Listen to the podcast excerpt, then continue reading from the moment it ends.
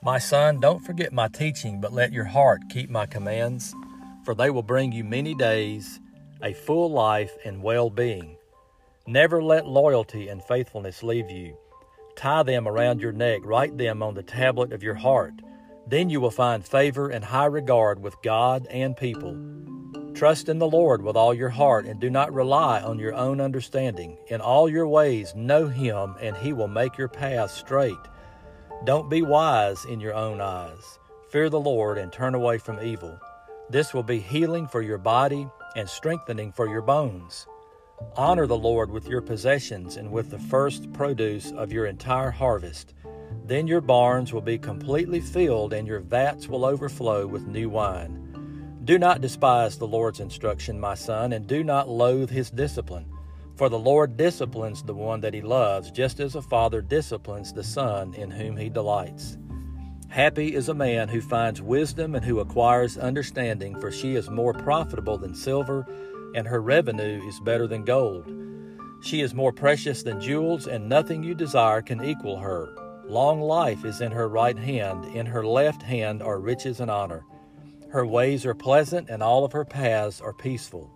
She is a tree of life to those who embrace her, and those who hold on to her are happy. The Lord founded the earth by wisdom and established the heavens by understanding.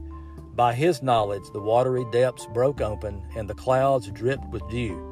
Maintain sound wisdom and discretion, my son. Don't lose sight of them. They will be life for you and adornment for your neck. Then you will go safely on your way, your foot will not stumble. When you lie down, you will not be afraid. You will lie down, and your sleep will be pleasant.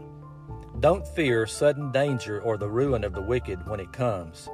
For the Lord will be your confidence and will keep your foot from a snare. When it is in your power, don't withhold good from the one whom, to whom it belongs. Don't say to your neighbor, Go away, come back later, I'll give it to you tomorrow, when it is there with you. Don't plan any harm against your neighbor, for he trusts you and lives near you. Don't accuse anyone without a cause when he has done you no harm. Don't envy a violent man or choose any of his ways, for the devious are detestable to the Lord, but he is a friend to the upright.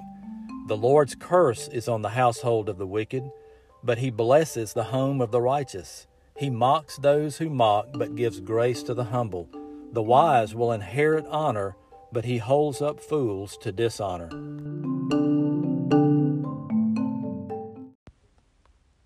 This passage that we read today, Proverbs chapter 3, once again, like the psalm and the proverb that we looked at earlier this week, is a contrast between two different types of people. Notice how he gives an instruction and then he gives a result of that throughout this passage. My son, don't forget my teaching in verse 1, but let your heart keep my commands. Here's the outcome in verse 2 For they will bring you many days of full life and well being. Verse 3 Never let loyalty and faithfulness leave you. Tie them around your neck, write them on the tablet of your heart. Here's the result in verse 4 Then you will find favor and high regard with God and people. Verse 5 Trust in the Lord with all of your heart. Do not rely on your own understanding. In all your ways, know Him, and He will make your paths straight. So you see there again the action that we are to take, trusting in the Lord, not relying on our own understanding in all of our ways knowing him and then the outcome in verse 6 he will make your path straight. Don't be wise in your own eyes. Fear the lord and turn away from evil in verse 7 then in verse 8 this will be healing for your body and strengthening for your bones. Verse 9 honor the lord with your possessions and with the first produce of all of your entire harvest. Verse 10 here's the result. Then your barns will be completely filled and your vats will overflow with new wine do not despise the Lord's instruction, and do not loathe his discipline, for the Lord disciplines the one that he loves, just as a father disciplines the son in whom he delights. Verse 11 and 12 are sort of a, uh, a catch up on these first 10 verses that is essentially saying if we follow the Lord's instruction and we do not disregard his discipline, his teaching, and his training, then we will have a blessed life. Verse 13 Happy is a man who finds wisdom and who acquires understanding, for she is more profitable than silver, and her revenue is better than gold. In this passage here, Wisdom or understanding is personified as a woman. Verse 14 She is more profitable than silver, her revenue better than gold. She is more precious than jewels, and nothing that you desire can equal her. Long life is in her right hand, in her left hand are riches and honor. Her ways are pleasant, and all of her paths are peaceful. She is a tree of life to those who embrace her, and those who hold on to her are happy. The Lord founded the earth by wisdom, and he established the heavens by understanding. By his knowledge the watery depths broke open, and the clouds dripped with dew. Therefore maintain sound wisdom and discretion. My son, do not lose sight of them. They will be for you an adornment for your neck. Here is the result. See in verse 23 Then you will go safely on your way, and your foot will not stumble. When you lie down, you will not be afraid. You will lie down, and your sleep will be pleasant. Don't fear the uh, sudden danger or the ruin of the wicked when it comes.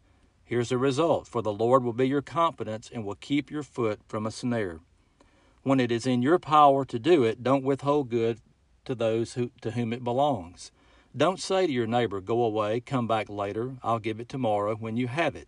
In other words, honor your obligations to other people. Don't plan any harm against your neighbor, for he trusts you and he lives near you.